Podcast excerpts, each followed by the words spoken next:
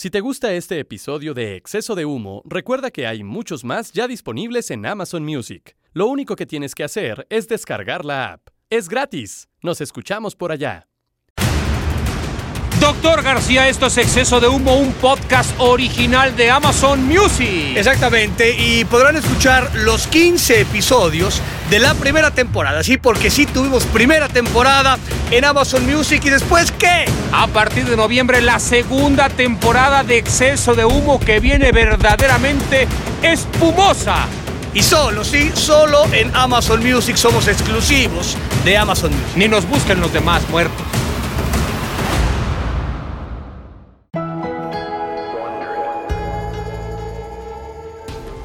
¿Podemos asegurar que Exceso de Humo es un podcast competente? Sí, señor.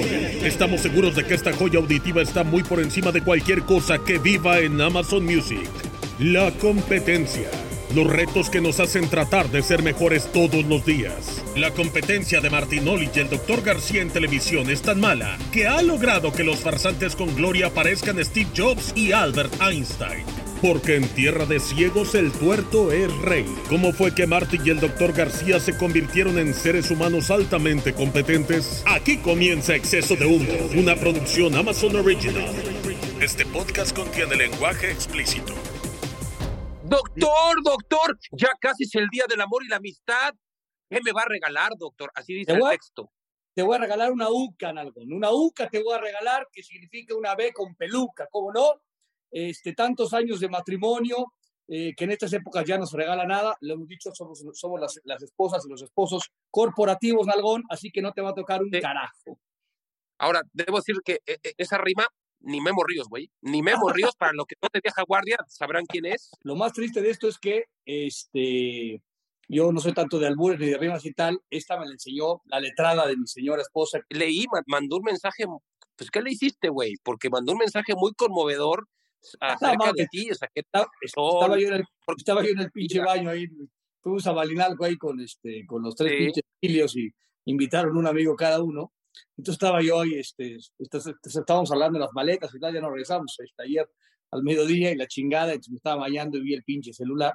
Y la señora tiene, es, el- es un tema clave, mi clave la sabe perfectamente, ella y yo también, o sea, pues la mía clave de hace mil años, entonces puta puse un pinche mensaje así, lindísimo, y la tetaza se dio cuenta como ocho horas después, güey, en la noche digo, ¿qué pedo con tu mensaje? Le dije, no sé qué me hablas, yo ya no entro ni a Twitter, ¿de qué me hablas? Pero más o menos eso soy, soy encantador, soy guapísimo, soy lindo, soy inteligente, o sea, lo tengo todo, ¿no? el amor es ciego, qué bien, qué bien que, que es así. Ahora, qué tacaño eres, doctor. Pero, en fin, sigo con el texto, ¿no? Comencemos exceso de humo de Amazon Music, estamos en negociaciones para una nueva temporada. Esto de negociaciones, llevamos como, ¿qué te gusta? Unos seis podcasts que venimos con el mismo verso, doctor, ¿no? Ya, ya se les acabó la imaginación a la producción. Parecíamos, parecemos Messi en la última etapa con el Barcelona, que si negociaciones, que si estamos, que si no estamos. Pero bueno, eh, arranquemos. Hoy tenemos un invitado, eh, un grato invitado, un, un buen cuate, un buen amigo ahí de, de la casa, ¿no? Dirán ahí los, los puristas y los añejos. Más adelante vamos a, a platicar con él y, y el tema puntualmente es de la competencia, el cual aquí nuestra, nuestras grandísimas mentes brillantes nos mandaron un texto bastante amplio de lo que significa la palabra competencia. La palabra es de latín. competencia, que tiene dos grandes vertientes. Por un lado, referencia al enfrentamiento o contienda que se lleva a cabo dos o más personas respecto a alguna situación. En el mismo sentido se refiere a la rivalidad, es la misma mierda, que pretenden acce- eh, acceder a lo mismo. A la realidad que viven las empresas que luchan en un determinado sector del mercado al vender o demandar un servicio, producto y demás cuestiones. Y la competición que se lleva a cabo en el ámbito deportivo. ¿Te gustó? Sí, la verdad, una, una basura lo que dijo, pero, pero está bien. Al final de cuentas, usted como deportista en su momento de alto rendimiento, digo, lo tengo que decir así, por más que su, su performance era bastante patético en, en algunas ocasiones, por supuesto, eh, usted estuvo muy acostumbrado desde, desde joven. Cualquier persona que hace deporte, en automático tiene una competencia en muchas ocasiones, primero para tratar de mejorarse, sobre todo aquellos que están en las pesas y ese tipo de cosas, pero como Saguito, pero cuando tú ya estás dentro de un equipo o en un deporte en donde pues tienes que competir, o sea, tienes que disputar ese juego contra otras personas, pues en automático entras en la competencia. Tú desde muy joven empezaste con ese tema, doctor. Sí, sí, sí, la, la, la neta, eh, sí que está hasta como, como formativa, ¿no? En el, en el pinche deporte yo empecé, ya eso sabe usted la historia, pero la volvemos a contar, como no, el tema de la natación, yo nadaba, me gustaba mucho nadar, tenía yo a mi maestra, Rosy Strauss, que era israelita, en paz descanse, una mujer bien brava, ¿no? Era, era sumamente severa, ella había sido nadador, entonces era una mujer como muy espaldona, este, tenía esa como mezcla muy extraña de que era muy entrañable y era muy culé, o sea, era, era, bravísima cuando entrenabas, pero luego tenía esta parte como maternal, paternal, ahí. Era, éramos muy chavitos, o sea, yo no sé, creo que tenía 8 o 9 años cuando empecé a, a nadar. En estas, eran como estas clases alternativas que, pues, que nos llevaban para después de la escuela, ¿no? De alguna manera para igual también hacer alguna cuestión aparte de lo de la escuela, y que acabó de alguna manera pues, desarrollándose un tema de, de, competencia. Y, la alberca pues, era bien, bien jorobada, pues, un deporte solitario, o sea que era, pues, estábamos ahí tres o cuatro horas nadando, cabrón, este, lleno de cloro, con los gogles, con, esas, con las estas tangas espido, ¿no? Con los trajes de baño espido.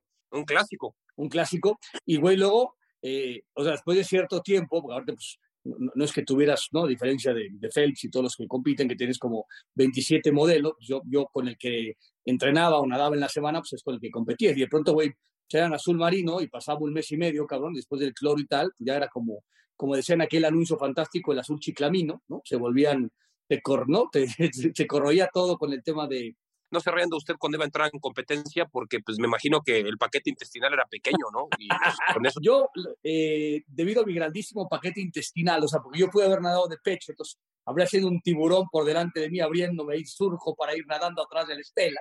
Y entonces, como no sucedía, pues tenía que usar yo, yo hacía el, mariposa, mariposa porque pues, de alguna manera no había, no había quien me estuviera abriendo el paso, cabrón.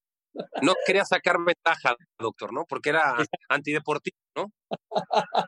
Imagínate de dorso, decir, ahí viene un pinche catamarán, cabrón. Pues no. Con aleta inversa no se puede, ¿no? Exactamente, es, era sacar ventaja. Esto también habla de, que usted es un buen competidor, doctor, porque no quiso sacar ventaja de sus propias eh, dotes naturales, ¿no? De algo que Dios le dio. Decidió ser un poco más ecuánime y decir, no, vamos a hacer, les voy a dar, o sea, esto lo hago yo para darles ventaja a ustedes, porque no quiero yo sacar propia ventaja. Totalmente de acuerdo, en un estilo que era bastante complicado, que era el más difícil. Yo le quiero preguntar una cosa rápido, porque aquí hay una pregunta que dice la producción, que de niño, ¿qué le gustaba competir?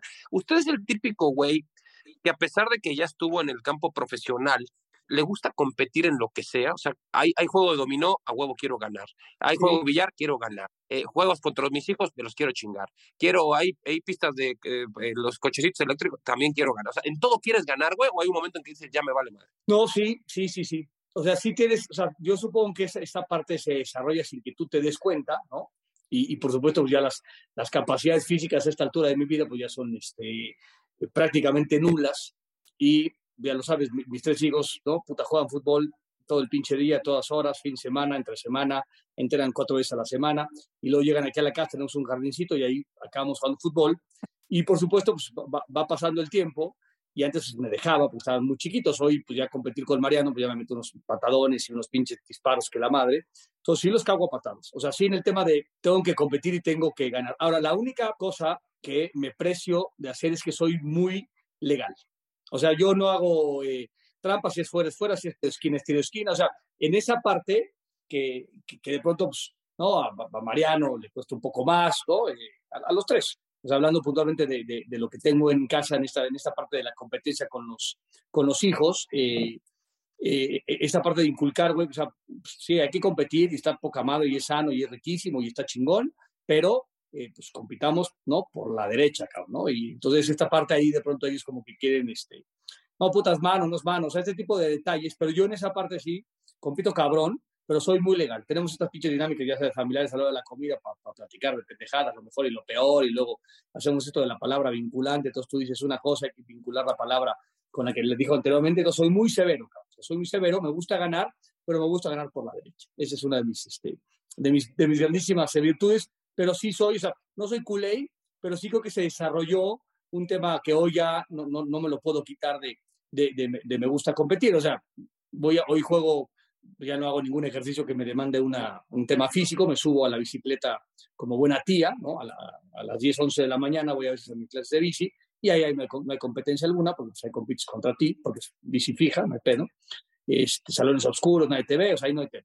Pero las otras cosas que hago más o menos, que me divierten un poco y que puedo por mi físico, pues es el pádel tenis y es, es un poco el golf. En el pádel tenis tengo un poco más de habilidades porque jugué, jugué tenis, entonces me, gusta competir ahí, me, me, siento seguro desde la competencia. En el golf es un deporte que me mama, pero que, pues que ya entendí que, que voy a ser un güey medio que toda mi vida, porque bueno, pues, es un deporte muy cabrón. Qué bueno que usted compite con la legalidad, porque cada vez que competimos contra usted en una pinche cáscara, escupe, mete dedos en, el, en, los ojos, patea, le, habla con el árbitro para que ah, el partido termine sí o sí en penales, o sea, pues, ahí, ahí se te olvida todo el deber ser, ¿no? ¿Cómo está el tema, güey? Porque sí, estoy escuchando a otra persona. Sí, sí puede ser que ahí, o sea, ya, ya como compito con mis pares, o sea, con, ya con güeyes de mi edad, pues sí, ya estoy rebasado. Entonces tengo que meter patas. Ahora, no es mi culpa que el corrupto de Chacón, ¿no? En este caso de la cáscara, primero que nada, el escupitajo que te puse no lo vio. O sea, lo, está grabado, pero el güey no lo vio. ¿no? Entonces, ¿cómo, lo dice, ¿cómo no lo va a ver? Estaba de frente, güey. Me escupió, ay, me escupió, me escupió, me escupió. Pinche, una puta cosa tristísima, no. tu puta madre, güey. Me echa, echa, COVID. Sí, le dije al güey, que esta madre acabe en penales para que se ponga más cabrón. Pero eh, ya, ya, cuando meten ustedes, bueno, no sé quién chingados lo metió, si Yatra o no sé quién coños, faltando tres minutos, el güey inmediatamente levanta la mano y luego el pendejo dice, sí, no, o sea, le, le, insulta y dice, nos vamos a penales. Pero luego el pendejo dice, yo, yo que si era fuera de lugar, le digo, yo también, chaco, nos sacó que habíamos, habíamos compinchado que esto quedara empatado, pero güey, pero si era fuera de lugar, güey, ¿no? O sea, de, como tal, pero sí, es, es cierto, con los ya que están a mi altura y a mi nivel, pues sí tengo que, tengo que competir desde otro sitio, pendejo, pues ya no puedo, no mames. Yo la verdad ya soy solamente competitivo en, en, mi chamba, en lo otro no, no, ya no me interesa absolutamente nada. O sea, sí me divierto y no me gustaría ganar cuando echas boliche o cualquier cuestión lúdica, pero no me, no me calienta en lo más mínimo el, el ser el último lugar de lo que, tengo, que tenga que competir, por ejemplo. ¿no? Ah, por, claro, cuando hay cáscara así, eh, ahí es, eh, forma parte del show y todo. ¿no? Que creo que vamos de la mano en ese aspecto, que no, tú también le dices a Chapón esto, lo otro, yo voy, agredo al árbitro y me pongo loco. ¿no? Forma parte de un show que medio generamos, pero sí, en realidad, si, si pierdo o gano, ya me vale madre. Lo único que no me vale madre es en mi chamba, en, en eso, sino en otro, ya no me importa. Incluso eh, so, soy muy de, en su momento, de, de en cualquier competencia, de, de, dejar ganar a mis hijas. Eh, si, las, si les puedo ganar, les gano, pero si me doy cuenta de que más de una vez, no sé, en, en, en, alguna cuestión puedo dejarlas ganar, dejo ganar, o sea, no tengo problema, ¿no? Y hay, y hay, gente que no, y eso también es respetable, ¿no? Hay gente que no le late y que a huevo y que así tienen que aprender porque hay que frustrarse todo el tiempo. Yo creo que se pueden frustrar la mitad del tiempo, no todo el tiempo. ¿no? Porque, pues, es, por ejemplo, ¿sabes qué no me dejaba ganar nunca? Mi papá, güey. O sea, yo con papá, eh, digo, durante mucho tiempo no lo vi porque estaban divorciados mis padres, pero cada vez que yo iba a Argentina o a Estados Unidos a verlo, pues mi padre ha sido un tipo que físicamente está impecable y está, tiene 75 años y, güey, parece, o sea, tiene un físico como si fuera de 40, cabrón, eh, eh, o sea, está impecable y el güey es muy competitivo. Entonces, yo tenía, no sé, 17, 18 años y jugábamos, él vivía en Florida, jugábamos tenis, güey, y no le podía ganar nunca, cabrón. O sea, decía, güey, ¿cómo es posible? Yo llego a las bolas, pero el güey me da unas paseadas, o sea, claro, me sacaba, y yo decía, güey, no, y luego íbamos a esto y no le ganaba, no le puede ganar nunca nada, güey. Yo decía, güey, pues ¿cómo es posible que no pueda ganarle? Y es porque no me lo permitía nunca, cabrón. O sea, no, no, no, no había un, no, no había una sola opción de que yo pudiera este, ganarle a, a reserva de que ese día yo hiciera un partido memorable en lo que me digas, güey, pero si no, era imposible, güey. Entonces, eso a mí me quedó yo dije, güey, pre yo prefiero que mis hijas, sabedor de que yo igual voy a jugar cartas con ellas y les voy a ganar o dominó en todas, no sé, por un tema normal. Yo sí, pero bueno, hay gente que no. Y bueno, a, a mí solamente me, me interesa en, en, en ganar en, en, lo que me dedico, ¿no? En la chamba. Después Oye, en el otro. Pero cuando, o sea, cuando tú, cuando eras eh, futbolista y estabas en el Toluca y la madre y tal, o sea, ¿cómo, cómo eras como competidor, güey? Cuando estabas, o sea... No, estabas... era, era, era, muy loco. Sí, no, de, de, chavillo jugando fútbol siempre quise ganar, ¿no? Es, es que, como, como bien dicen por ahí, ¿quién sale a perder, no? Sí, sí, claro. ¿Quién sale a perder? Cuando tú compites, eh, está claro que conforme va avanzando una competencia, ya viste a tus rivales, porque cuando tú eres juvenil o, infantil, pues no conoces a nadie, güey. Entonces, de pronto un día vas y juegas contra un equipo, es la primera vez en tu vida que los ves, güey. Y entonces, posiblemente te puedes enfrentar con ellos, dependiendo de la liga, tres o cuatro veces por año. Ya la segunda o la tercera ya entiendes quién es quién y más o menos vas entendiendo cuáles son tus posibilidades de ganar. Yo me acuerdo que yo tenía 15 años y nos tocó ir a jugar a Coxpa al seminario. y ahí entrenaba Pumas en esa época. Primer partido de la temporada, el Toluca nunca había tenido en esa división un, equipo y, era la primera vez porque tenía equipos de 17 años y reserva, güey, ¿no? Y no tenía de 14, 15 y era la primera vez. Yo tenía dos o tres años ahí entrenando con puros güeyes que tenían tres años más que yo y un día se armó ese, ese, ese equipo de 15 años y ahí me, yo maché, o sea, yo dejé de entrenar con los que entrenaba siempre y me metí a ese equipo. Y entonces, pues bueno, yo era supuestamente ahí el líbero, un desastre. Yo era el líbero, el más lento del mundo, líbero, imposible poder ser líbero. Terminé siendo marcador, güey, cuando me di cuenta de que le empecé a cagar de una forma monumental en cada pinche partido. Pero pues claro, cuando tú juegas en tu, en tu mundito, pues te das cuenta de que no hay pedo. Pero cuando me, me acuerdo, Puma nos metió 4-0, pero no mames, nos, nos, nos basurearon, güey. Y decía, pues estos güeyes a qué juegan, cabrón. O sea, corrían todo el maldito partido y decía, pues, ¿qué está pasando, cabrón? Pues, ¿qué será el smog o qué chingado? O sea, hay momentos que tú estabas buscando alguna, pues, ¿qué será? ¿Qué será? No, pues está clarísimo que pues, el tema de la competitividad, hasta que no te empiezas a dar cuenta en, en otros alcances medianos o, o, más amplios de donde tú quieres llegar, ahí es donde te empiezas a dar cuenta y tiene que venir también tu autocrítica de si puedo más, hasta dónde son mis alcances y quizá decir renuncio, güey. O sea, ya no, ya no quiero más, porque hay un momento en que también dices, no me quiero estar frustrando todo el tiempo. Yo me acuerdo que con este equipo, no sé, éramos 12, 12 equipos en, en, el, en el torneo. Jugamos este, cuatro veces contra cada equipo, tal. Eran un chingo de juegos. Bueno, no salíamos del antepenúltimo, del, o sea, éramos el lugar 9 de 12, güey, si bien nos iba, güey, ¿no? el 8, el 7 un día. Y yo decía, güey, pero ¿cómo es posible? Había momentos en que yo decía, güey, si nos meten un gol, yo sé que no le vamos a meter un gol a nadie me acuerdo un día perfecto en Xochimilco, estábamos jugando contra Cruz Azul. Faltaban como 15 minutos, íbamos perdido 1 a 0. Yo estaba tan deprimido, güey, que dije, no le metemos un gol a nadie, pero hace tres jornadas, güey, ya nos metieron gol, güey, porque defendíamos como, como pinches perros, pero si nos clavaban un gol, güey, no había posibilidad de que pudiéramos empatar, güey. O sea, era, a ver si nos cagamos, metemos un gol y buscamos el 1 a 0 o el 1 a 1, que nos empaten, pero me acuerdo que un día me dice el portero, vamos a ver saque de meta. Le digo, no, tranquilo, güey. Deja, güey. Estamos, es más fácil que nos metan el segundo que hagamos el empate, pendejo. Ya, tranquilo, güey. O sea, tú porque no estás corriendo, hijo de tu puta madre. Yo decía, porque el portero antes te decía, te ponía la bola a él y tú despejabas, ¿no? Yo le dije, güey, para, para, para, güey, para. O sea, yo, teníamos que ir a empatar, güey. Yo le decía, ya, güey, deja de mamar, cabrón. Nos están trayendo como calzón. No me jodas, pendejo. O sea, Sí, hay, un punto en donde yo, por lo menos en el fútbol, sí me di cuenta muy rápido de ciertas cosas y, de alcances de, de, mi juego y de mi propio equipo y de la autocrítica hacia mi equipo. Yo varias veces me agarré a mentadas de madre en el vestidor, güey, porque decía, somos horribles adelante, nosotros somos una cagada atrás, sí, güey, pero nos tratamos de, y ustedes son horribles, entonces tú, hijo de, no, y yo, yo decía de todo, güey, o sea, yo decía, no puede ser, cabrón, no aspiramos a nada, güey, somos una pinche vergüenza. Yo gritaba todo el puto partido. O sea, yo acababa fónico cada juego, porque yo era una máquina de hablar, güey. Yo no me metía con los rivales. Yo hablaba todo el puto. Haz cuenta, yo, yo narraba el partido. El partido. todo el juego, güey. Te van, vienen atrás, agarran, ojo, viene, pégate de espalda. todo el puto partido, güey. O sea, un momento en que yo decía, no puedo estar haciendo tantas mamadas, pero yo hablaba, era una de mis virtudes, según yo, güey, hablar, güey. O sea, hay momentos en que lo que tenía que saber es que era lo, mío que tenía que ser jugar, no hablar, güey. Pero bueno, pues, al final de cuentas, me, di cuenta a tiempo, cabrón, ¿no? Y aparte es que en un deporte colectivo, ¿no? Que de alguna manera estas como habilidades o, o, miserias, pues las puedes como eh, solventar, ¿no? O sea, aunque no sea tan chingón.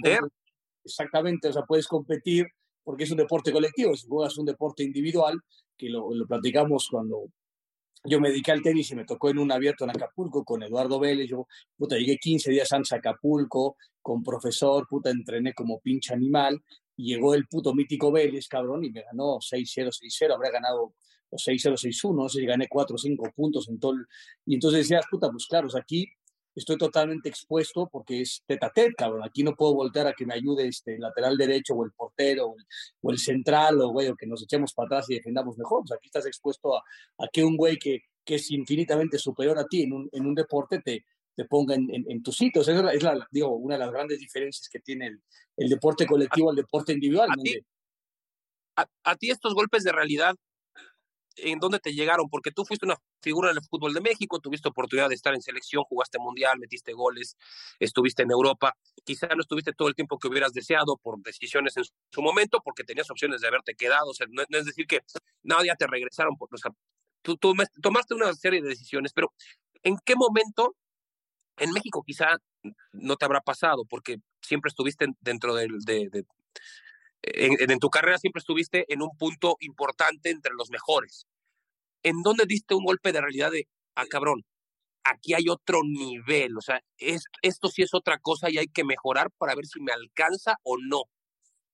Sí, a, digo que a mí me pasó cuando, cuando llegué a, a España eh, eh, con el Atlético de Madrid, ¿no? ya, ya también lo hemos hablado alguna vez, que es de pronto la, la diferencia, creo yo, mayúscula digo, estamos hablando de hace 1300 años, pero eh, en donde aquí no entrenábamos mal, yo venía de Pumas, ¿no? Y Pumas tenía una, una metodología de entrenamiento importante y aparte el último año, o sea, tuve tres con Miguel, Velarde, Sanabria, tres, tres años con Miguel Mejía Barón y luego yo cerré con, con Ricardo. Y, y, Ricardo decía esto que tú, que tú mencionabas en esta parte así más o menos de, de esto que decías del, partido contra Cruz Azul, ¿no? En las fuerzas básicas del Toluca, en donde el güey llegó y dijo, eh, habíamos sido campeones y se fue Beto Aspe, se fue, se fue Vera, se fue obviamente Ricardo Ferretti, se retiró, fue entrenador y él decía, somos de medio pelo, cabrón. O sea, no, aquí hay 20, esos eran 20 equipos. Somos, somos un equipo de, es un campeonato de 20 equipos. Y puede que estemos en el, de plantel en el noveno, octavo lugar, sí, pues hemos sido campeones, sí, tú, Luis, eres, ¿no? Fuiste bicampeón de goleo, eh, llegó Negrete, Negrete que es un tipo mundial, dijo, tenemos algunas, algunas virtudes, el Negro Campos, obviamente, y tal, ¿no? Claudio, la chica. Pero si no entrenamos más, o sea, tres horas más que los demás, cabrón, no tenemos chance, o sea, no somos, o sea, no, no solo estamos malísimos, somos de mitad de tabla y no vamos a poder ya para en entornos largos. No puedes competir desde otro sitio si no eh, entrenas más. Entonces, como digamos, nosotros puta, no éramos duros con la pelota, pero corríamos siete kilómetros más que el rival y eso nos permitió, igual con ese equipo, llegar a, cuarto de final. Nos ganó León y luego León fue, fue campeón contra Cruz Azul. Este, o bueno, no, no, no sé qué fue León. Bueno, nos echó León en cuartos de final. El, León le ganó al pueblo. Le ganó, porque maximizamos esa, esa situación. Entonces yo llego a España que venía de un equipo que entrenaba, más que la normalidad, digamos, del fútbol mexicano. Pero de pronto llegas allá y es la manera en cómo entrenan, no es el tiempo en que entrenen, ¿no? Entonces, yo sí llegué allá y dije, mierda, y eso que, o sea, por supuesto, estaba yo con Futre y con, y con Schuster y con Donato, y de pronto me tocaban, te van colocando en estos toritos, y, me tocaba en el torito de estos cabrones. Y yo entre que estaba intentando, o sea, entender más o menos cómo estaba el pedo y llevarme bien con todos, me la pasaba dentro del torito. O sea, yo, yo fallaba, esta, no, que digo que el torito era 6 contra 2, tampoco es que te, te podías equivocar algunas veces, pero era el pendejo que estaba permanentemente adentro y me tardaba en salir media hora. No les podía quitar la pelota en torito, que parecía, parecía un tema menor y que era como de este calentamiento y la chingada. Y yo decía ahí, no mames, sí estoy muy rezagado. O sea, sí hay una, hay una diferencia de calidad y de talento, que luego a través de pues, entrenamiento y, y cierta pues, inteligencia que me, manejaba yo dentro del área y tal, empecé a empatar o acercar ese gap.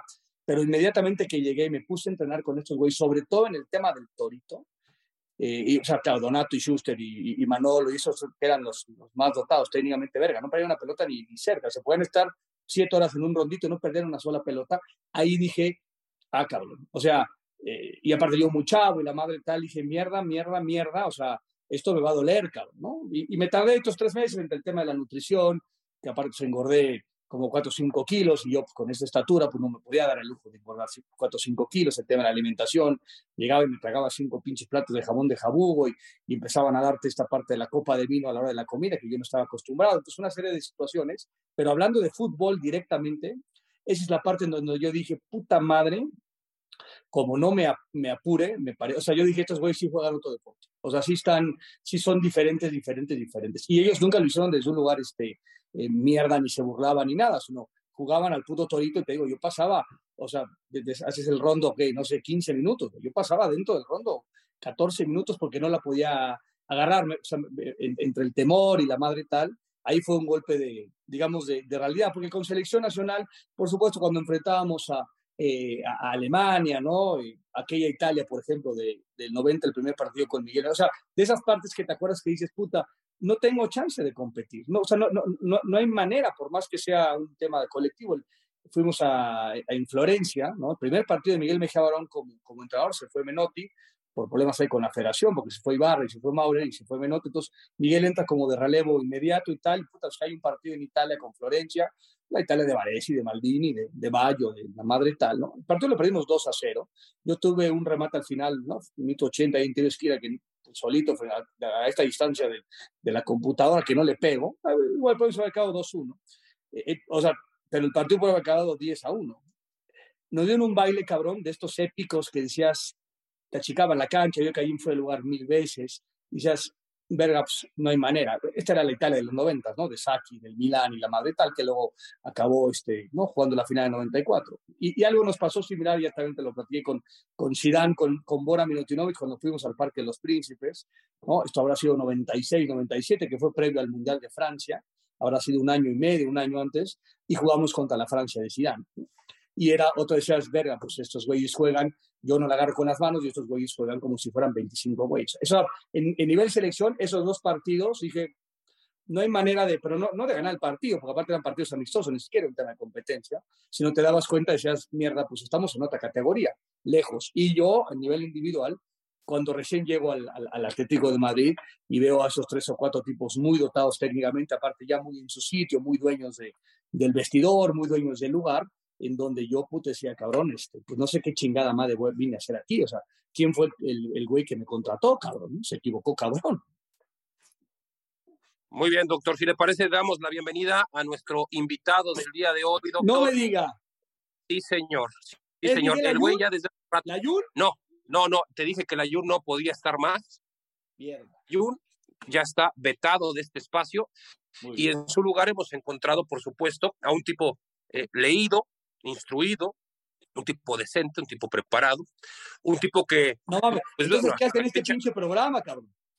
No lo sé, cabrón, pero estamos tratando de levantar el, un poco el, el, el hilo, doctor, porque hemos venido muy bajo, caminando muy bajo, pero bueno, pues hoy hemos decidido, hablando de la competencia, que nosotros hemos competido con él muchas veces, eh, en el estricto sentido de que formamos parte de empresas distintas, no, no, no, no de, otra man, de otra manera ni de otra forma, y si le parece, eh, él ya desde hace rato está rostreando en Miami, doctor. Este, siempre lo tengo ahí resguardado por si algún día nos echan de Azteca. No, para que nos, ¿Es Carlos, Carlos nos Hurtado el promotor? ¿Es Hurtado el promotor? No. no. no. seguramente fue con él varias veces a cenar ahí en, en Brickell, ¿no? ¿no? No lo dudo, porque luego andan por ahí toda esa bola de malandros, pero, pero no, al final de cuentas no. Alguna vez fue parte del elenco de Televisa compitiendo hombro con hombro y talento contra talento, pero siempre de forma honorable. Hoy, el invitado es un periodista deportivo que tira rostro en Telemundo y aunque fueron competencia, el tiempo los convirtió en grandes amigos. Vive en Miami y es altamente competitivo. En su propio dicho, quien no se reta a sí mismo está cerca del retiro y soñaba con ser beisbolista profesional. Sin más preámbulo, hoy, en exceso de humo, Miguel Gurbitz. Está con nosotros el señor Miguel Gurbitz. ¿Cómo estás, Miguel? ¿Qué onda? ¿Cómo andan? Bien, ¿tú? Hoy hemos hecho una presentación tuya memorable, cabrón. O sea, ya no la escuchaste. Ni en Televisa tuvieron con la así, cabrón. Y con Carlos Hurtado, cabrón. No mames. Puta, de ese tamaño. Pues ahí está Miguel Gurbitz, doctor García, una presentación estelar la que hemos hecho de este, de este, de este hombre que le digo se la pasa rostreando en Miami desde hace algunos ayeres. ¿Cómo estás, Miguel? ¿Qué pasó, Cris? ¿Cómo estás? Un abrazo. Doctor, ¿cómo le va? ¿Cómo estamos, Miguel? Un, un, un, placer, gracias que te diste la tarea de perder tu tiempo, cabrón, en este, en este podcast de, de exceso de humo, ¿no? Eh, decía muy bien el Argón en la, en la presentación que es esta búsqueda de, de, de, tener gente que haya acabado la primaria, siempre es muy importante, ¿no? ¿no? Le, elevar un poco el, el, pinche nivel cultural e intelectual de, esta, de, este, de este podcast, mi Miguel. Muchas gracias. Pues apenas lo superamos, ¿no? Con tantas creces, pero superamos esa etapa de la primaria, así que muy honrado, chinga. Oye, Miguel, estamos platicando acerca de la competencia, de, de lo que es, eh, digamos, competir, el, el saber tus, tus limitantes, tu, tus virtudes, eh, la forma en la que tú te vas desempeñando desde joven para ser competitivo. Tú, por ejemplo, eh, ¿sigues siendo tan competitivo como lo eras de niño cuando jugabas cualquier cosa? ¿Hoy, hoy sigues queriendo ganar?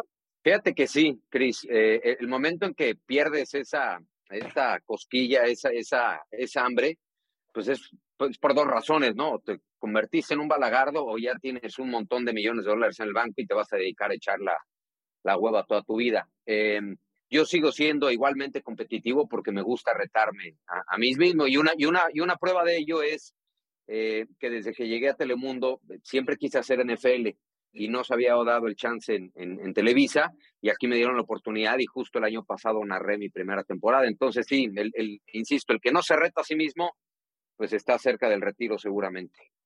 Oye, y, como iban cuatro amigos y no tres amigos.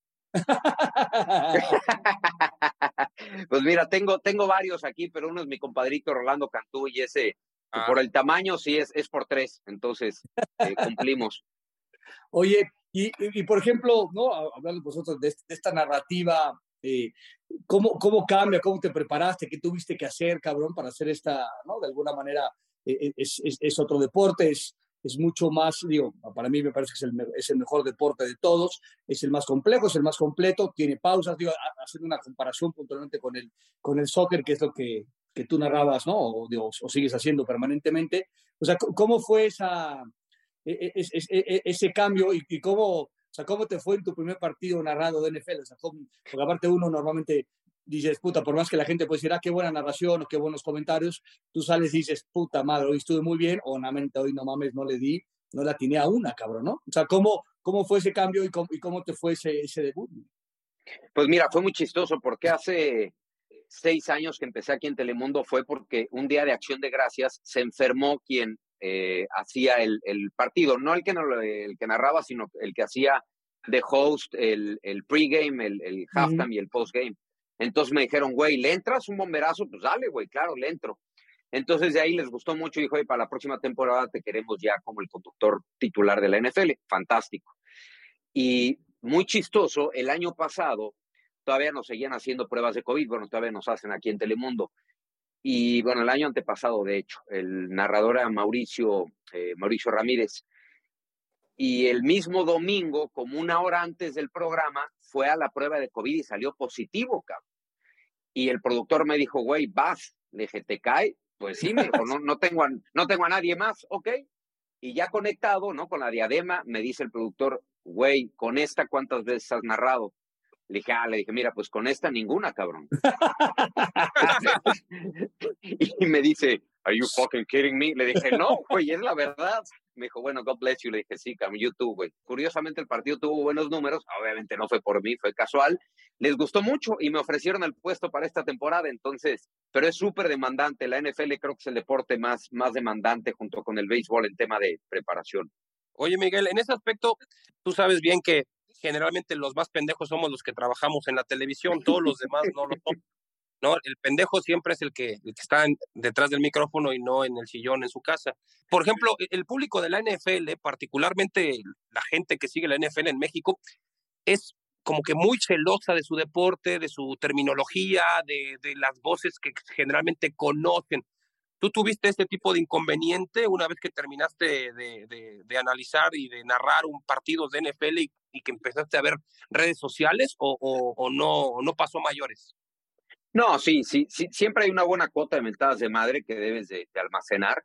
Y tienes toda la razón, o sea, el aficionado de fútbol americano es muy celoso y como que no le gusta, ¿no? Que otras especies entren a su, eh, a este nicho, a este deporte que es, que es de nicho que va creciendo cada vez más.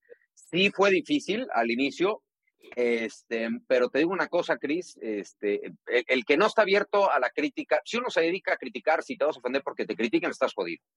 Eh, siempre y cuando te prepares eh, a conciencia, lo hagas bien, también obviamente parte de la ocasión es que no digas muchas pendejadas, cosa que creo que eh, libré, pero sí, fue, fue difícil entrar, no tan difícil como yo me lo esperaba, yo recuerdo que al, al inicio fue de, ¿qué pedo con este güey narrando NFL? ¿no? Fue como sorpresa, pero no fue tan desagradable, creo yo. Aunque, insisto, como aquí cada uno es dueño de la verdad, este, pues la cuota de mentadas de madre siempre es, es, bien recibida, ¿no? Sí, sí.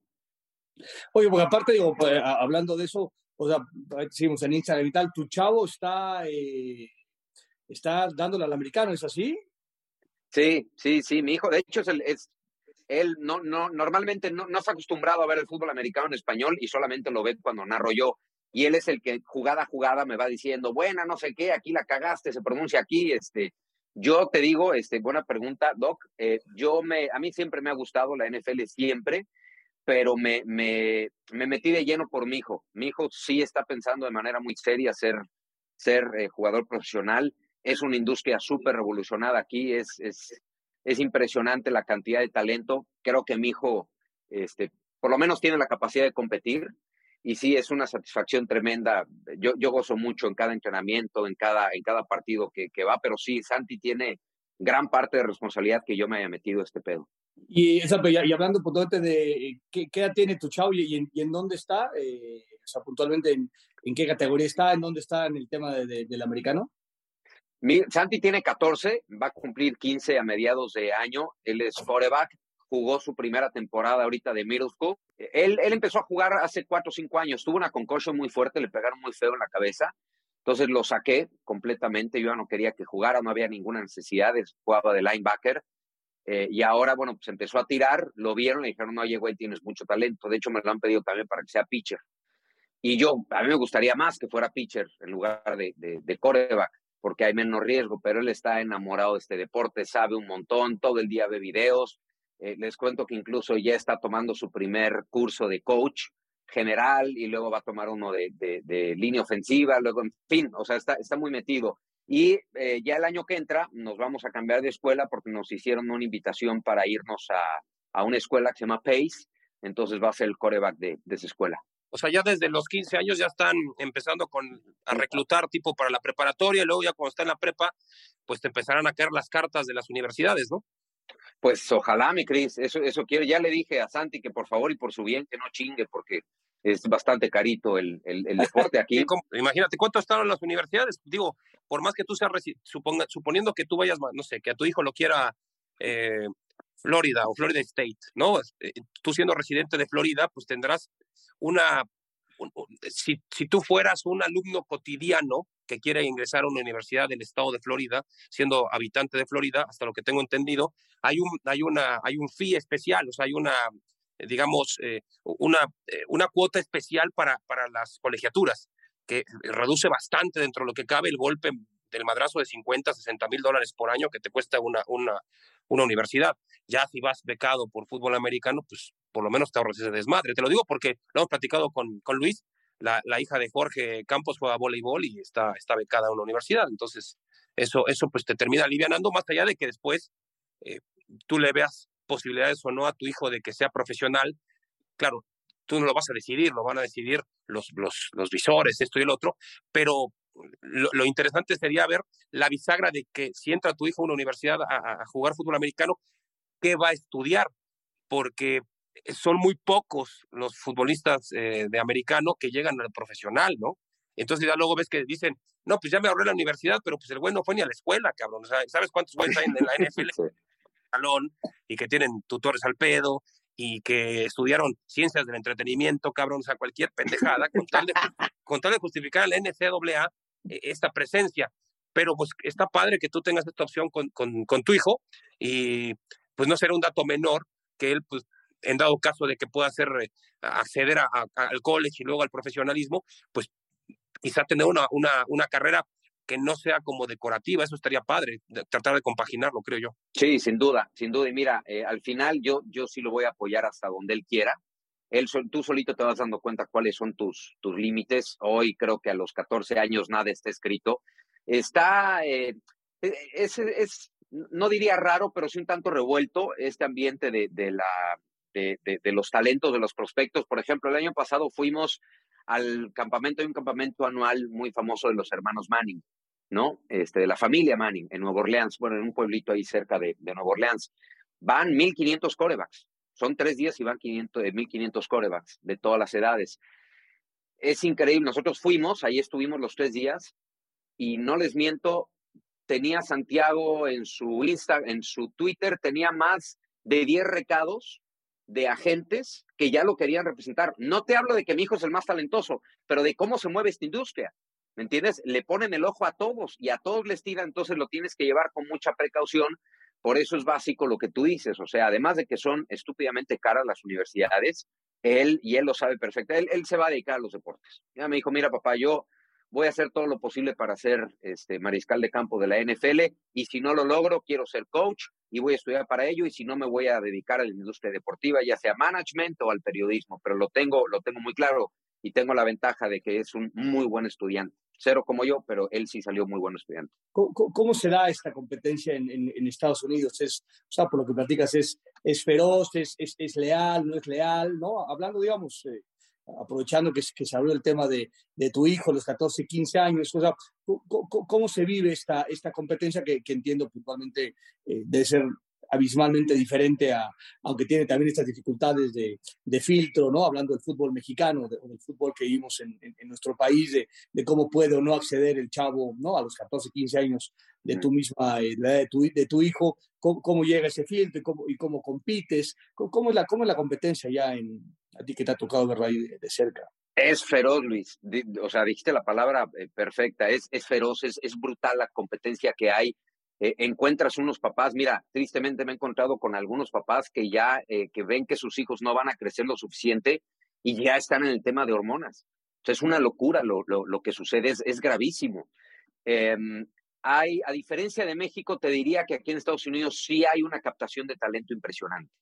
O sea, hay scouts en cada partido de fútbol americano, tanto eh, de high school como de middle school. Está middle school, luego está junior varsity y luego está varsity.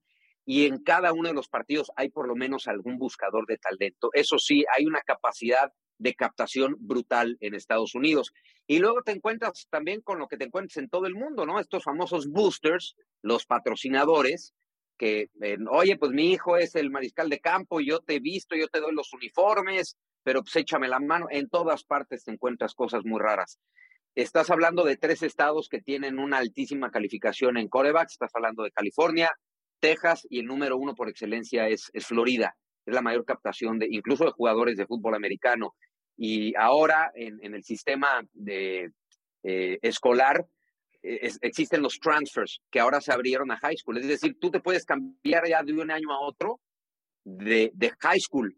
Entonces, por ejemplo, ahora ganó Miami Central. Entonces, todos los jugadores quieren ir a Miami Central. Y hay dos o tres escuelas por excelencia eh, que, que, son muy famosas, donde llegas y son cinco corebacks y el equipo se compone de 100 jugadores. Es, es, es una locura.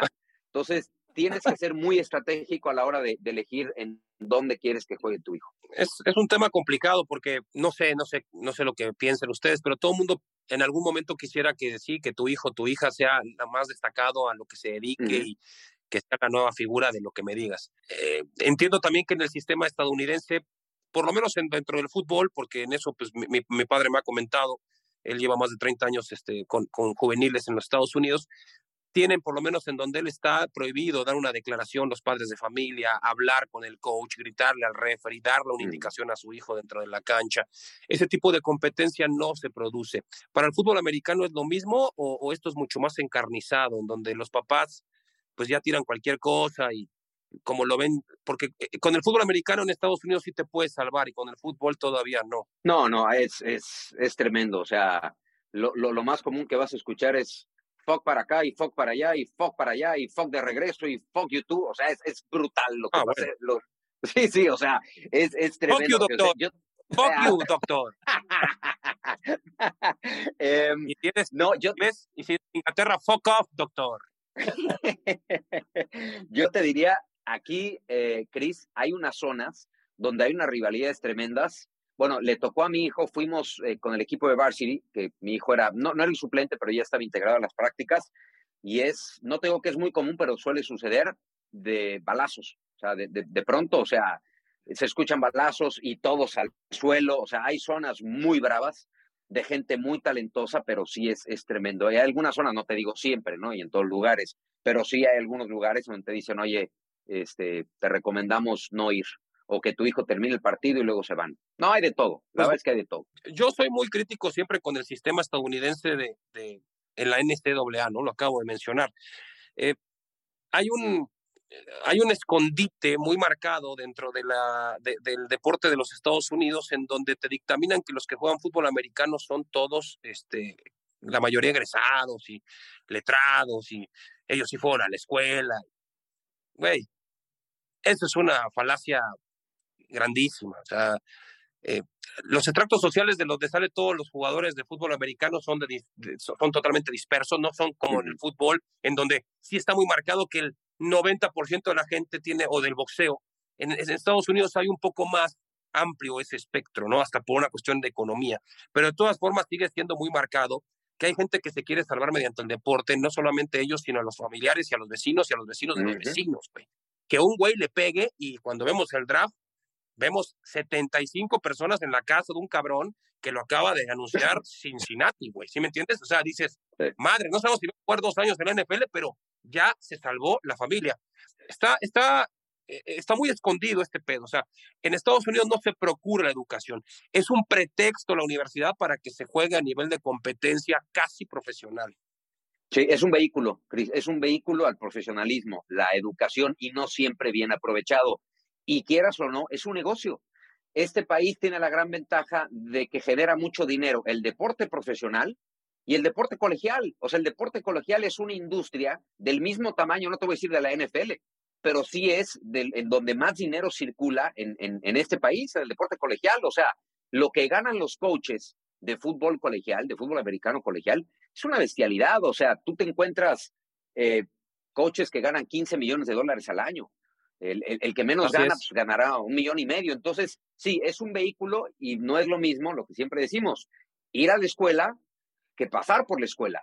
Y hay muchos de estos jugadores que pasan por la escuela, lo utilizan como vehículo para la NFL y, ahora en esta, en esta preparación eh, que les digo, uno tiene que hacer antes de cada partido, leemos antes de cada juego por lo menos 150 hojas y leemos la historia de cada uno de los jugadores y te encuentras eh, muchas similitudes en ese sentido, como tú lo relatas, o sea, dependen de uno y lo ves, Cris, lo más triste es que yo lo veo con papás que tratan a sus niños de 14 y 15 años.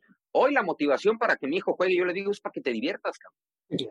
Divierte, aprende, disciplina. Pues yo no estoy esperando que llegues a la NFL. Métetelo en la cabeza, ser disciplinado y entrégate. Pero, güey, si llegas o no llegas, yo me alegra por ti. O sea, la felicidad va a ser tuya, no mía. Entonces, pero hay mucha gente que no, mucha gente que les entrega esa responsabilidad al hijo, decirle, güey, estamos en tus manos, la familia de 50 está en tus manos. Entonces, es bravo el tema.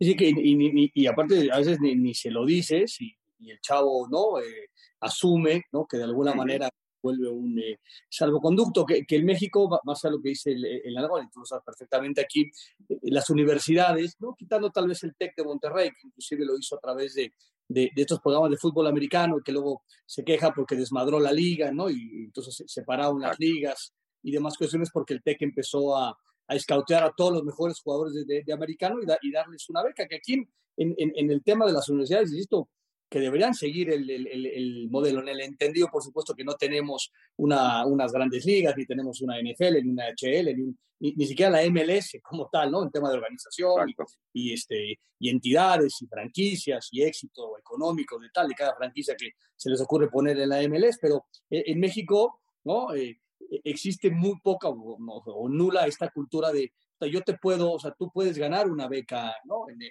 Ibero o en ITEC en cualquier universidad este, privada que tampoco se paga, eh, no se paga esas bestialidades que en Estados Unidos, pero también, por supuesto, es una plana e importante que, y que no, todavía, no existe todavía ese concepto ya tan establecido de, puta, está bien, o sea, no vas a llegar a ser el, eh, no, el, el, número uno, cabrón, pero tienes una muy buena carrera, eh, de alguna manera absolventas este tema para, en, tu casa, en donde tú vas a pagarte la misma universidad, haces deporte, te formas, tienes que trabajar en equipo, aprendes a ganar y a perder, todos estos conceptos que son fabulosos de cualquier deporte. A mí me parece mucho más detonante el deporte colectivo, aunque no de mérito desde ningún punto, ni un ápice el, el deporte individual, pero el deporte colectivo te, te acerca un poco más a lo que vas a vivir en la vida, después de que seas el mejor quarterback de la historia de la NFL o seas, cabrón, este, el peor jugador de fútbol mexicano de la historia como tal, o que nunca llegues. O sea, e, e, esto que dices de, de que la competencia te, te desarrolla hábitos desde otro sitio que a final de cuentas te, te pueden ayudar para que sea un arma más en, en tu vida si acabas siendo astronauta, arquitecto, barrendero o cualquier oficio o profesión que tú quieras desarrollar. Sí, sí, y, y, yo lo veo con, con Santi, con sus amigos, tienen una capacidad disciplinaria que no, por lo menos tú, tú porque fuiste atleta de alto rendimiento, yo no tenía mis 14, 15 años, yo no tenía esta disciplina, esta cultura que sí tienen ya los chavos de 14, 15 años. O sea, que lo tienen muy metido en la cabeza y decir cuáles son los pasos que tengo que dar para llegar a, conquistar mi sueño. Te digo, yo quería ser beisbolista profesional y me quedé lejísimos, pero estaba también lejísimos en el método para llegar a ser eh, deportista profesional. Y aquí en Estados Unidos está todo, todo perfectamente eh, delineado y los niños, una parte está bien y la otra es, tienen que dejar de ser niños. A los 14 años pues ya no es que seas un niño, pero, pero pierdes esa parte de adolescencia, de, de echar desmadre, porque tú es disciplina. Y yo lo veo muchas veces con mi hijo y digo, o sea, vamos a comer, ¿qué quieres? No, una pechuga de pollo. No jodas, o sea, pídete una pasta, pídete, no, no, una pechuga de pollo. Y yo tampoco quiero eso, o sea, él, él porque lo pide, pero le digo, oye, necesitas aprender a vivirlo, cabrón, ¿no? O sea, pero sí, este, la exigencia aquí empieza a muy temprana edad. Oye, Miguel, y, en, tu cuestión personal, particular, laboral, eh, pues te fuiste de un monstruo como es, como es Televisa y, y, has llegado a otro monstruo como es Telemundo de la mano de, la NBC, ¿no? Que es lo que resguarda hoy a la televisora de, de, habla hispana en Estados Unidos, en este caso Telemundo.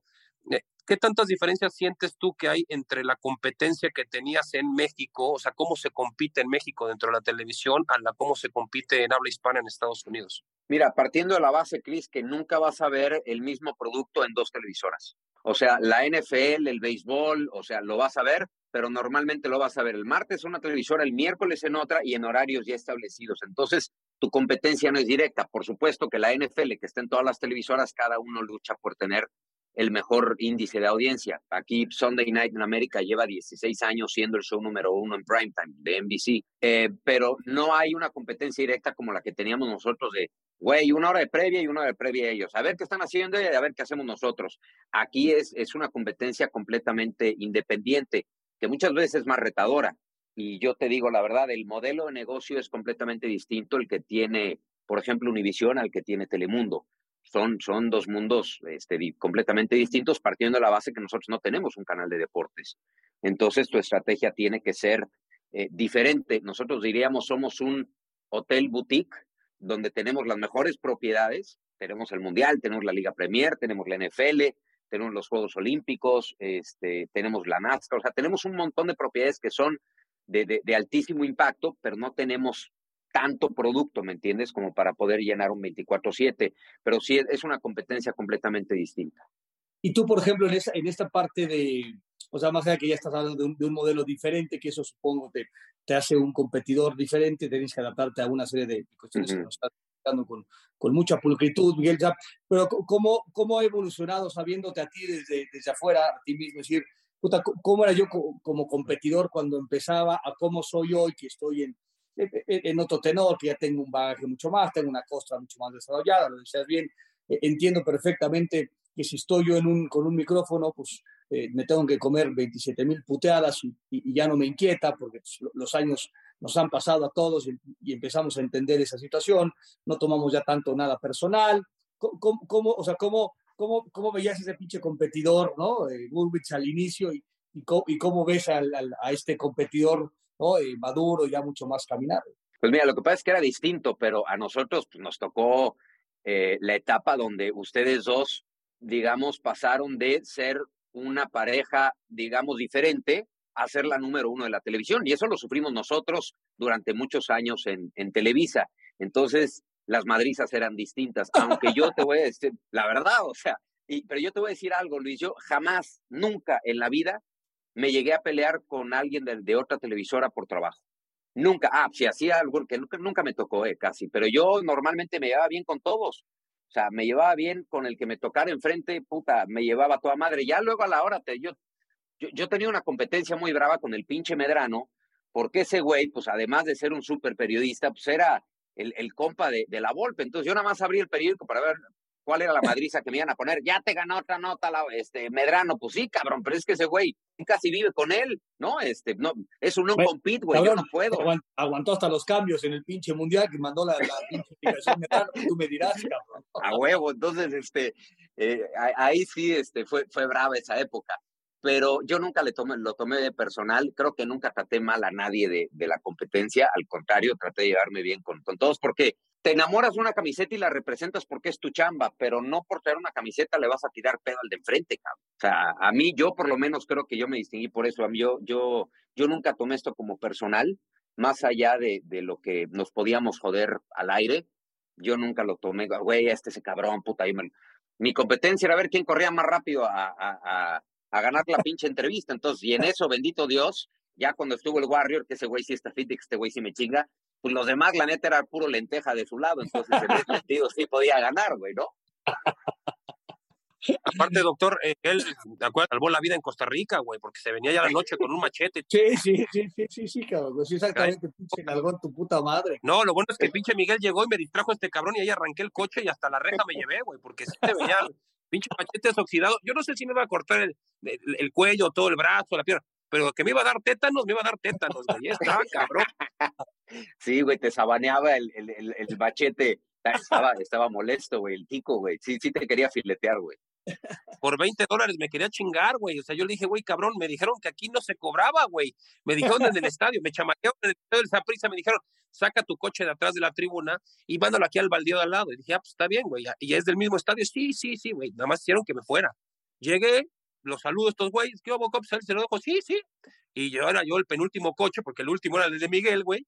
Y ya cuando yo llego, pues, el güey me dice, son 20 dólares recargado en el, en el coche. Le dije, pues no te va a pagar ni madre, cabrón, porque me dijeron que era gratis, no, que no sé qué, que Campo se mete al coche, yo me meto y el güey me empieza a sangolotear el pinche sable, yo dije, ¿qué onda con este pinche enfermo? Llegó Miguel, dijo, ¿qué pedo, qué pedo? Ahí lo distrajo, la aventé la lámina y ya escapamos. Ya después ya no supe si a Miguel le guardaron el fierro, ¿no? Pero por lo menos yo me salvé, güey.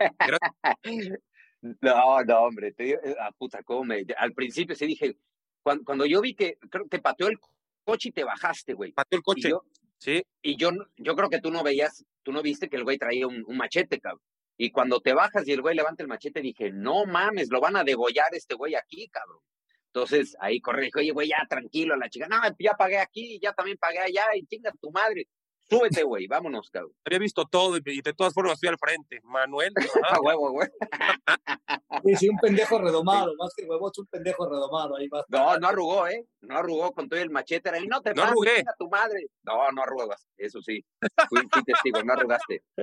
Sí, no arrugué, no arrugué. Estuvo feo, estuvo feo, estuvo feo. Pero pues ni pedo, fue lo que son, lo que son cosas que pasan, Doc. Ahora, Miguel, finalmente estamos esperando, como te lo he dicho ya en privado, que cuando nos corran de Azteca, pues nos tires una pinche caña, ¿no? O algo así. Puta, feliz o ¿sabes qué? Digo, también Porque nos aparte, gacho, tú ya vas a estar en la NFL, güey, tú vas a estar allá adinerado, cabrón. Vas a ver espacios ahí, güey. Oye, te digo una cosa, aquí cada vez, y me sorprende, cada vez en la NFL pagan más lana. O sea, te, digo que los, los narradores, no, güey, lo de Brady porque es Tom Brady pero hay, cronistas consagrados que están cobrando 20 millones de dólares por temporada, güey. ¿Cómo? Así es. O sea, no, no es una locura. Ellos van para arriba y nosotros vamos cada vez más para abajo, cabrón. todo lo que les dan a ellos nos quitan a nosotros. Eso no lo puedes platicar en la NBC, que en el mercado en español ya tienen que pagar más. Digo, no quise esos estándares, pero pues ya más plata. Lo platiqué y me dijeron, fórmese, culero. pues sí, ve a checar si está el agua ya lista, chinga tu madre. Exacto. seguro. Regresen 10 años, aquí, aquí platicamos. Al final esta, que decidiste tomar, ¿no? Eh, de, salir de, tu país, una empresa sumamente sólida en, muchos aspectos, como lo es eh, Televisa, referente en muchas cosas, eh, gran competidor, ¿no? En, muchos tópicos. Hoy, hoy la, historia daría la impresión que fue, está, fue bien tomada, cabrón, ¿no? Pero supongo que, que el cambio y la transición y la salida y el, y el empezar, no, no, no, sé si de cero, porque de cero pues no, no, se empieza nunca, pero eh, claro, hoy daría la impresión desde afuera, decir, puta, qué, qué linda historia, cabrón, pero, pero su momento eh, tuvo sus, sus, sus, pinches espinas, seguramente, ¿no? Sí, sí, fue un camino muy espinoso. Este, algún día lo, lo, lo platicaré. Siempre voy a estar agradecido con Televisa, con mucha gente que ahí me, me, me apoyó. Empezando, este, la verdad, Emilio Azcárraga es, es, un tipazo, él es el patrón, él no está al, al, día, digamos, de lo que sucede en cada uno de los departamentos, ni tendría que, pero yo a él le guardo mucho cariño a muchos ejecutivos de ahí, pero sí fue muy, muy complicado, Cris conoce gran parte de esa historia, fue bien difícil, o sea, y, y, y sí te puedo decir, Luis, que mi vida estuvo eh, en jaque, o sea, yo llegaba a la semana y decir, puta madre, no tengo dinero, no tengo dinero ya no trabajaba ya, no trabajaba aquí, yo ya vivía acá, eh, había un, conflicto que resolver con, con Televisa, fue muy duro, fue, te diría que fueron 10 meses los más difíciles de mi vida, no fue fácil, pero mi, mi meta siempre fue, quiero pasar más tiempo con mis hijos, o sea, trabajo como burro los siete días de la semana, salgo de mi casa a las 8, regreso a las 12 de la noche, los fines de semana no lo veo, yo empecé a conocer a mis hijos aquí, en Estados Unidos. Y esa fue, esa era mi misión de vida. Yo quiero conocer a mis hijos, cabrón, porque yo no quiero llegar a los 18 años, mi hijo ya se va, es puta, ¿y, y qué le gustaba a tu hijo? Pues paciencia cierta, no sé, ¿no? Este, tu hija, ¿cómo? Pues tampoco conocí varios capítulos de, de por lo menos de cuando ella llegó aquí de 5 y Santi de 7. Entonces, e, esa era mi misión. Yo, yo quería vivir aquí y, y pasar más tiempo con, con mi familia. Entonces, eh, creo que en eso sí fue misión cumplida. En todo, la vez que estoy muy realizado. Como persona, como profesional, este, agradecido con Televisa y súper eh, agradecido y enamorado, te lo digo laboralmente, de, de, Telemundo. Se ve y se percibe, hablabas de esta parte donde tú nunca tuviste un enfrentamiento con, con nadie de, de la competencia izquierda-derecha, o tiene que ver con un tema de, de educación y de, y, y de, calidad humana, la cual siempre has tenido en, en, en, cada momento donde te has manejado, en donde nos hemos cruzado, estando de, del, del otro lado, digamos, de la mesa, que es al final es una simple competencia intrascendente, porque pues, narramos y comentamos, en este caso, tuya NFL y fútbol, y, y, y, el chiste lo decías bien, que es, que es el tema del divertimento. Te agradecemos muchísimo, eh, Miguel, ¿no? Eh, ya sabes lo, lo, que se te quiere, lo que se te respeta, eres un, eres un tipazo, y, y, muchas gracias por haber perdido unos minutos de tu, de tu vida, cabrón, en este, en este, en este cuchitril, cabrón, de, de, de exceso de humo. Muchas gracias. No, una gozada, Doc, una gozada. Muchas gracias por, por la consideración, por tenerme aquí. Ya saben que yo también les guardo muchísimo cariño. Y bueno, pues a Cris, ¿qué, ¿qué, te digo, güey? O sea, nos conocimos, puta, desde la Raúl del Campo, güey. Y luego fuimos la pareja de centrales de la selección, doctor. no me jodas. Fuimos a jugar contra, ¿qué eran las exestrellas del América? No sé qué mamada, algo así. Exacto. Sí, sí. En Citácuaro, güey, imagínate. ¿Pero ustedes iban con el equipo de la escuela o qué? La Raúl del Campo es un colegio, es una, digamos, es un centro de capacitación, es una pequeña, o es un taller que tenía clases entre semana, tanto para locución comercial como para comentar, para ser comentarista deportivo. Miguel y yo fuimos de, en la misma época, pero en distintos días. Yo iba martes y jueves y creo que Miguel iba los sábados, ¿no? Ajá, exacto. Y a mí me quedaba dos cuadras de la, de la casa de mi tía porque yo vivía en la, en la calle de, de Palenque y esto estaba en Petén. Yo vivía a dos cuadras de ahí, en la Narvarte. Y bueno, pues un día dijeron, pues va a haber una cáscara, no sé qué. dije, ah, pues, eh, ¿cuándo es? El sábado en Citácuaro. Pues madres, pues ahí vamos. Llegamos ya un sábado en la tarde. El partido creo que iba a ser el domingo en la mañana, mediodía. Y hubo un problema con el hotel. Nos pusieron en un pinche, en un galpón como 30 personas. Este güey y yo, los más no se la mamen. Este, ¿qué es esto? Y pues nos pusimos de acuerdo, juntamos un bar y fuimos a un pinche hotel de, de mala muerte que estaba un poco mejor que el galpón que nos había alquilado, güey. Y ahí, ahí nos conocimos con Miguel, güey, hay varias, varias personas más, y este, y desde ahí nos conocemos, pues, ¿qué fue eso? ¿Año 93, 94? Por ahí? Sí, sí, sí, y luego pues, dimos una pinche exhibición, este, brutal como la pareja de centrales, digo, también tienes que hablar de eso, güey. Mierda. Abrazo, mil gracias. Bye. Suerte. Pues ahí está, doctor. Hemos hablado con Miguel Gurbitz, como ya bien se lo hemos mencionado, pues es un tipo eh, de, con mucha categoría y es una persona muy decente, al cual conocemos desde hace tiempo y que hemos tenido la oportunidad de, charlar, no tantas veces como hubiéramos quizá deseado o, que se pueda antojar, porque siempre estamos en, veredas distintas, pero que es, es una persona eh, amable y que él tiene bastante claro cuáles son sus objetivos, tanto eh, familiares como laborales. No, y aparte, no, habíamos hablado durante todo el tiempo esto de la, de la competencia, que se puede ser un, un competidor de mierda, como dicen ahí en, los TikToks, y se puede ser un, un, un competidor eh, eh, honorable, bien preparado, ¿no? que va por la derecha y va de frente, que, que siempre será, será bien recibido ¿no? de, de este tipo de, de, gente que va, que va de frente, que entiende que la, que la competencia es parte de, de la vida, pero que, que no va la vida ¿no? En, en ello y que de pronto pues, como muchas ocasiones lo hemos dicho, nos ha tocado eh, ganar, hablando puntualmente de transmisiones. Hubo una época que no le ganábamos como, como tú en el Toluca ni al, o sea, ni al, ni al Carnes Supremas, ¿no? Y hoy estamos no en, a nadie, en, otro sitio y, y, encontrarse competidores como este tipo es fascinante, como hemos hablado mil veces con, de muchas personas, puntualmente de, del Perro Bermúdez, que es otro de estos competidores tal vez mucho más directo en, en, esta, en esta época o en esta transición de la comunicación deportiva, puntualmente el fútbol, y, y que ha sido siempre un competidor honorable. O sea, se puede ser un, un, un buen competidor, ¿no? Más allá de, del resultado de, de, ganar o perder, cabrón. Y este es un ejemplo de ello, luego Miguel, cabrón. Pues vámonos, doctor. Ha sido otra entrega estelar por parte de Exceso de Humo. El próximo podcast que tendremos, volveremos a insistir en que estamos en negociaciones para una cuarta temporada, eso es lo que la fantástica producción tanto del señor Labat como del señor Maciel eh, lo dictamina, ¿no? Eso es lo que les da la materia gris y las neuronas para tratar de plasmar otra vez en un texto el cual estamos obligados a leer. Totalmente bueno. Pues bueno, nos vemos, ha sido un placer. Nos vemos la próxima semana. Deus. Abrazo. Gracias por escuchar otra vez a los farsantes con Gloria. La competencia sigue estando a años luz de distancia y el doctor García y Martinoli trabajan todos los días por seguir siendo las voces que mueven el pandero.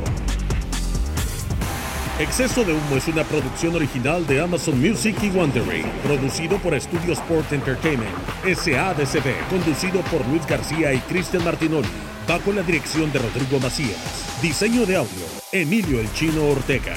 Producción ejecutiva, Rodrigo Macías, Aquiles Castañeda Bomer y Francisco Lavat. Exceso de Humo es una producción de Amazon Music y Wondering. Jessica Rather y Marshall Louis. Por favor, comparte este podcast cargado de cosas bonitas y lenguaje es. Hasta muy pronto.